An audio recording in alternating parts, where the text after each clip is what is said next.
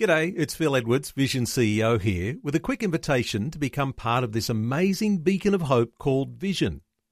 Together we can put our love into action to help people of all kinds build or rebuild their lives on the truth of God. Please consider the part you can play during our upcoming Visionathon appeal, remembering that it's your support that makes Vision possible, including this podcast. Audio on demand from Vision Christian Media. Coming up today on The Story. During the interview, the boss looked at me and um, said, So, what do you think about Christianity? I won't tell you my exact words on here, um, but it went along the lines of, Mate, you shove that down my throat, I'll shove it back into you. Tony's response, he sat there and he laughed. He had this smile on his face, I'll never forget it. He was basically reading me and saying, uh, That's going to change. The Story. G'day, I'm Jimmy Colfax. Welcome to The Story. Today, Warren Priddis is sharing his life journey. He had lived a life of drugs, pubs, and clubs, but deep down, he was looking for peace in his life.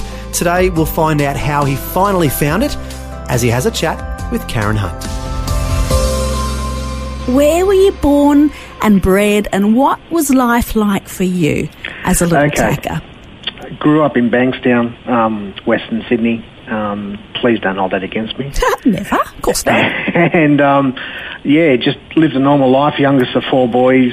Um, we grew up in a very normal family, but it was a very hard family. What does normal look like? Uh, you know, mother and father still together after 40 something years until mum passed away a couple of years ago. Um, yeah, just um, respect, you know, um, respect your elders, don't speak until you're spoken to, all the things that the kids today don't learn. Um, that's what we grew up with. And then if you didn't give the right answer or you told a lie, you got the belt, you got the strap. Um, plus with three other brothers, if you told the truth, and then they'd get hold of you and have a go at you as well. Um, that sort of thing. That's- Where did you was normal. fit? Where were you in the birth order?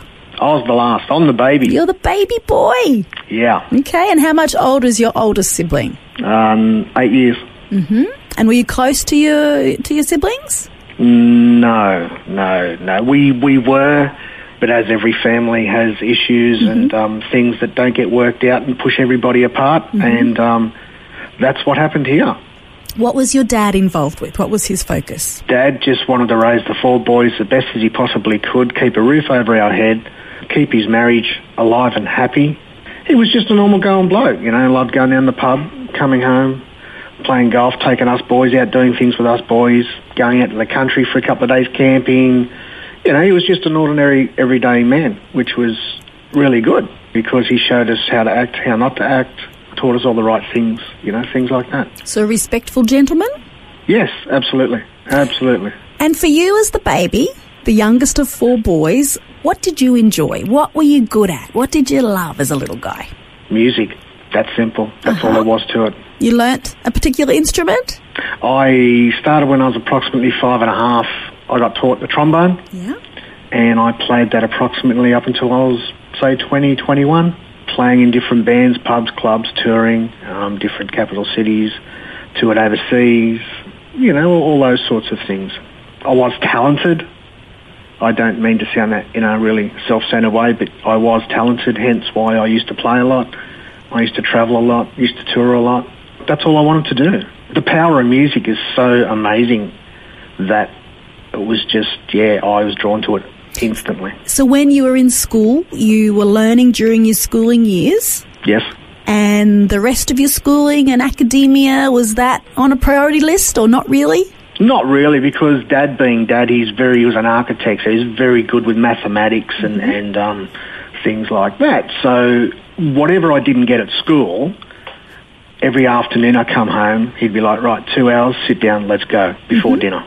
So I'd have dinner, and then I'd go out and either do a rehearsal or do a gig that night, or be called in to play at a band or, or a show, a musical show. It just really depended.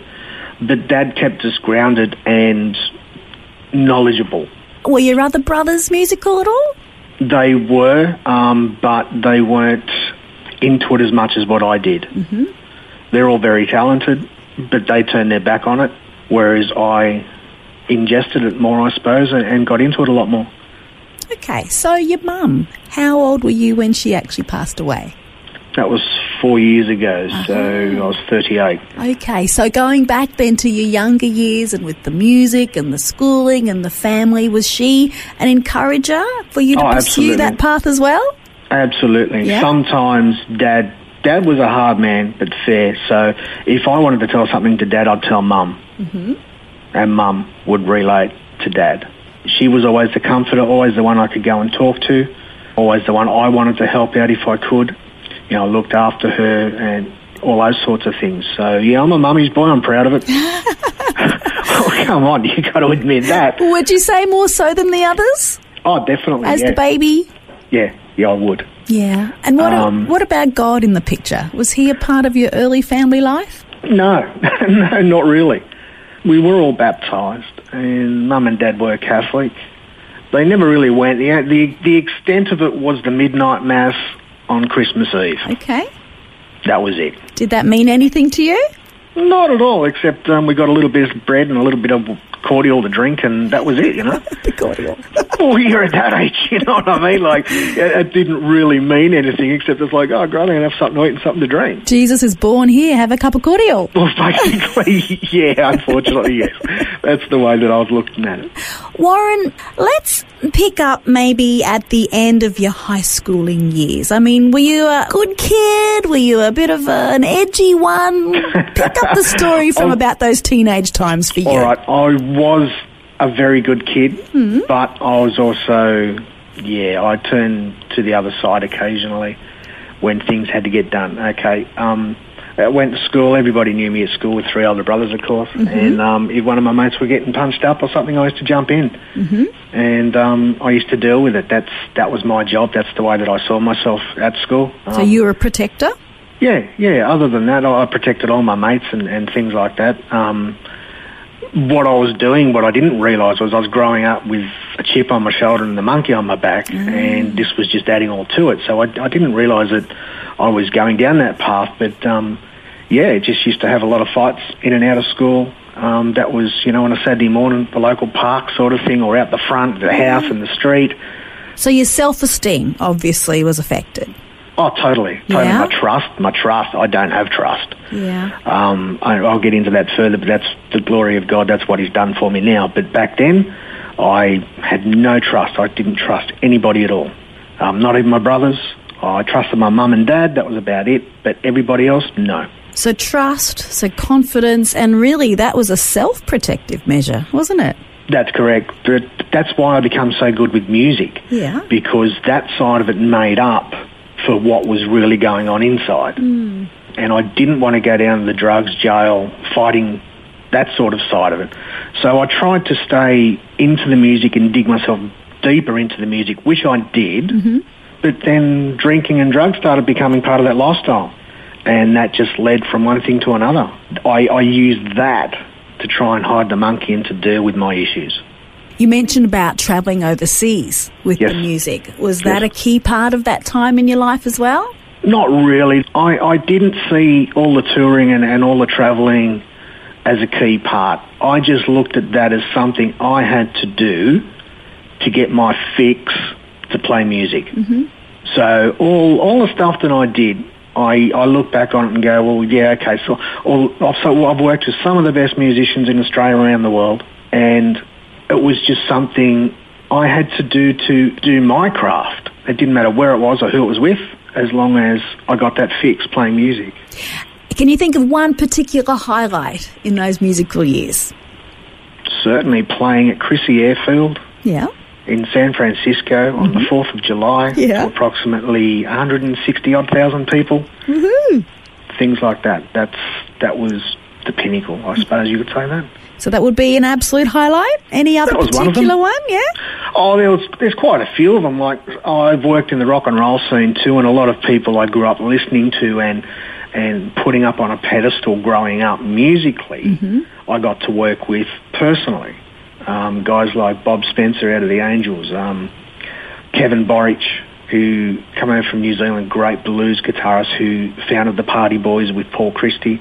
A guy called Mal Eastick, who I am very I was very close with at one stage. Um, he used to play in Jimmy Barnes' band when he left Chisel, and he also started another band in the 70s called Stars. I've worked with Suzi Quatro, the Party Boys, um, who was Angry Anderson from Yep. Rose Tats. You name it. I've um, they're all pinnacles as well, but not as good as what San Fran was. But and in all of this, you're playing trombone, yeah? yeah, yeah, that's right. Yeah. Fantastic. I mean, a great instrument, but yes, definitely a rock and roll scene through and through. Hey, Oh, it was, it was. But I also, in the meantime, taught myself working with all these great musicians. You know, you learn a lot of things. So I taught myself guitar during those years as well. Mm-hmm. And um, yeah, that's now my main instrument. Um, I've stopped playing the trombone due to um, having brain surgery and things like that. And so um, yeah, I stopped playing that. and Now I play the guitar.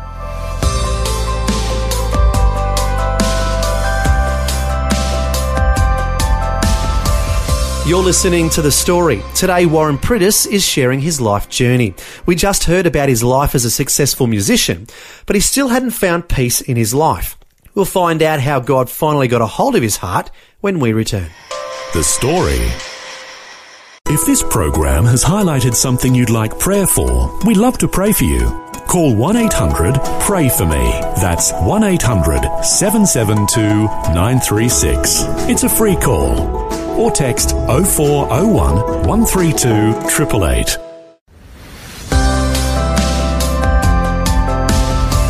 Hi, I'm Jimmy Colfax, and this is The Story. We're continuing with Karen Hunt chatting with musician Warren Priddis. Before the break, we heard how even though he was having success in the entertainment industry, he still knew there was something missing in his life. Next, we'll hear how he finally finds what he's looking for all along after he starts a new job. I, I started realising that there's more to life, and that uh, my wife and I were arguing quite often, quite often, to a point where we'd separated and got back together again like three or four times. What I realised was the thing that was missing wasn't the drugs, wasn't the drinking, wasn't the sex, wasn't anything except peace. And that's what I wanted. I wanted peace in my life, something I'd never ever had and I never knew how to get it. I hmm. thought turning to drugs and drinking and partying and doing all that was peace, but no. That's just making things worse. I wanted peace and I never knew how to go about it. My wife wanted to move up to Queensland, which is great. So we moved up here and ultimately we ended up splitting up. She moved back down to the Central Coast and I stayed up here with the kids because the kids elected to live with me. Um, it was just one of those things. We didn't get caught so involved or nothing like that. It was very amicable, very, you know, straightforward. so all of them, those that were hers previously and your own. Yes, but then the two oldest, which were hers, decided it's best if they go down with her, and I was going insane, literally. How old were they at this time? Um, so it was four years ago. So my oldest was 12, and then there was 10, and then there was 9. Yeah, that's interesting times. Oh, character building, most definitely. And you're a single dad. Yeah, yeah. Um, so I come home from work, house is cleaned out, kids are crying, and I'm like, well, okie dokie, we've got to step up here. And again, at that stage, it was still up to me. Yeah. God didn't come into it. Not at all. Until probably about three, three months after all that happened, I quit the job that I was at, and then I went for a job at Designer Physique. And um, during the interview, the boss looked at me, Tony. He took one look at me and um, said, "So, what do you think about Christianity?" I won't tell you my exact words on here, um, but it went along the lines of, "Mate, you shove that down my throat, I'll shove it back into you." You know, like don't I don't believe in it. I don't want it. I want nothing to do with it. Don't even go there. And this was to a prospective employer. Yeah, because I'm straight down the line. See, I'm, I call a spade a spade. It's not a shovel, it's a spade. How I see it, whether it's detrimental to me or not, that's how I call it. I call it how it is. So Tony's response? Tony's response, he sat there and he laughed. He had this smile on his face. I'll never forget it. He had this smile on my face and, and he, he was basically reading me and saying, uh, that's going to change. And I'm like, and because I can read body language and, and pick up people's facials pretty well, and um, I'm just looking at him going, mate, you got no hope with me, so don't worry about it. So he was already thinking, this guy's got the job. Yeah. Wow. It was between me and another bloke. Uh huh. Tony had an intercessor from his church praying over me, which I didn't realise. Yeah. They got um, a revelation of that I was going to get turned into a Christian. They knew it straight away, so they turned around and picked me because I was the older. They wanted to go with the young bloke, but they didn't have that vibe with him. So mm-hmm. with me, Tony said, look, you know, I just had this revelation that you will become a good Christian. So I'm hiring you. And I laughed. I was going to say that would have gone down like a lead balloon, I'm sure. I just laughed at him and said, yeah, mate, whatever. Yeah, mm-hmm. whatever you reckon, buddy. You know, mm-hmm. give it your best shot. Used to watch him rock up every morning and I'd look at him and he just had this way about him. and I'd be like, man, I want some of that. Hmm. I used to say it to myself every morning and I even used to say it to him when he rock up. I'm like, Tony, mate, I don't know what drugs you're on, but I want some. And he'd just laugh at me and walk off. It was just how it worked out, you know. Like it's, I come in here, I start working in here. It's a Christian company. Everything's going great. I'm just like, no, I don't want a bar of it. I don't want anything to do with it. I'm fine. You know, I was still going home and, and doing all the wrong things that I shouldn't be doing. That was my life until the first time the kids went away to their mother's place. And that's when it all changed for me. This new boss of yours, a very brave man to employ you in the first place, he knew that your life was about to turn around for the good. I've been working here for a couple of months, and the kids had to go down to um, the ex-wife's place for holidays. So here I am at home by myself, first time, going insane. I can't put it any other way. I was just at the wit's end. I wasn't drinking. I wasn't doing anything. It was like two o'clock in the morning. I get out of bed. I get. I, I pace the house, and I, my my mind is just in turmoil. Physically, I'm stressed out. I'm so angry. I'm, I'm hating everything at the moment. And um, I started talking through an old friend on Facebook that I hadn't caught up with for like 12 or 13 years. We used to bash around together and do all things down there together, and um, you know we had a history. I hadn't spoken to him for so long, but I got his number, and it was like two o'clock in the morning, and I'm like, he goes, ring me anytime if you need me. So I rung him, and he's like, what's going on? And I told him, and he starts laughing at me. And I'm like, mate, you you keep on laughing at me. If I could grab you by the throat down the end of this phone, mate, I will, you know? And he just starts laughing at me even harder. And I said, what are you doing? He goes, repent. I said, what's that, a swear word? he goes, no, repent. I said, what? He goes, talk to the Lord. And I laughed at him. I said, you're an idiot. He goes, no, you want peace in your life, talk to the Lord. I said, so let me get this right, mate. It's two o'clock in the morning. I'm praying in the house. You want me to talk to nothing that's no, no one's here to anything and you want me to talk and, and apologise? He's like, try it. And well, the moment I did, the peace, and I mean, you could hear a pin drop. It was so quaint and so quiet. I stood in the kitchen and I bawled my eyes out because what I'd been looking for for 15, 20 years, all I had to do was open my heart to the Lord and repent and ask for His forgiveness. And man, that was my most experienced, life-changing time ever. What was your concept of of who this Lord is or was or I didn't because at that time it wasn't about Him still. uh-huh. It was about me. Yep. I had to get the peace in my life to continue to help raise my kids and do the right thing by my kids and just become a better uh, all-round bloke. Because, like, I was a good bloke back then, but I was hard, you know, a bit of a mongrel, um, but I was hard, but I was fair, you know? And I didn't want to be that bloke. I wanted to be me. That was all the years of the drugs and everything, taking the fighting, the, the pressure, the whole lot. That's not who I was. That's not who my parents raised me to be. And I just wanted that peace. I wanted to be who my parents knew. So your heart softened. It's the early hours of the morning. Yep. You allowed yourself to open up, to free up, to confess, to unpack. Yep, everything, all of the above. Yeah.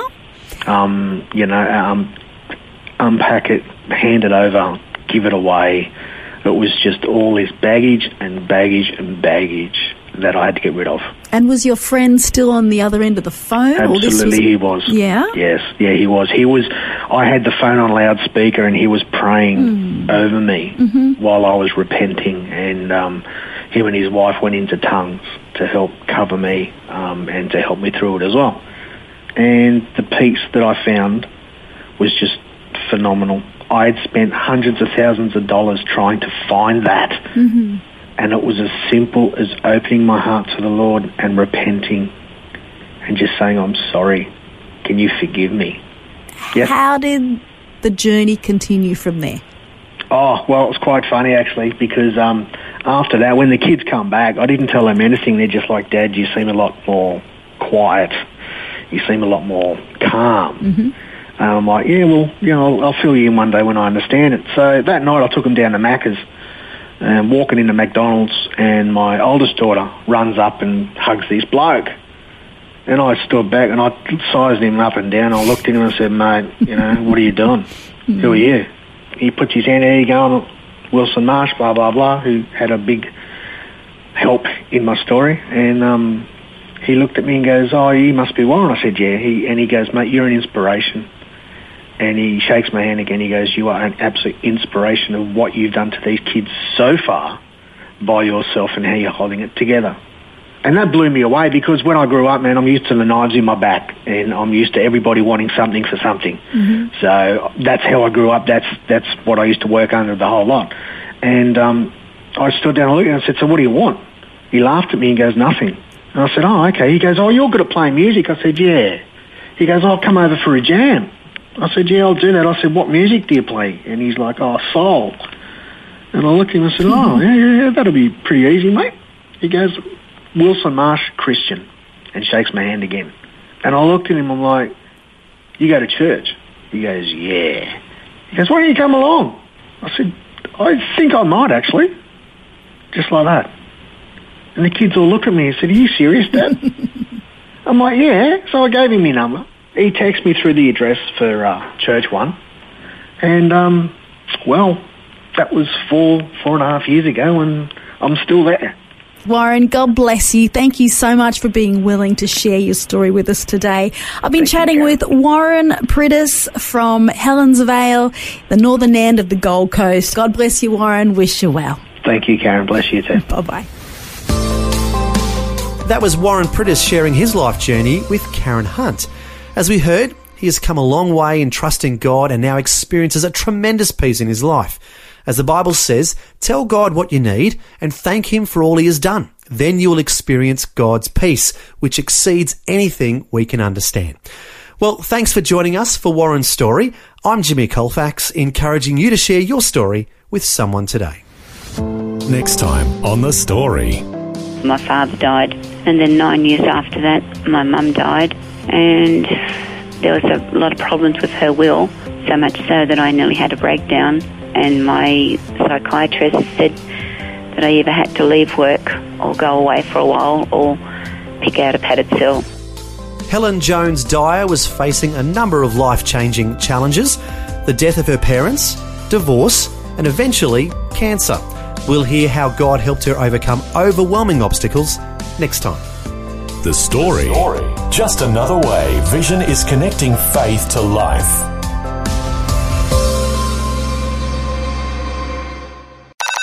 This program is a production of Vision Christian Media. To find out more about us, see vision.org.au.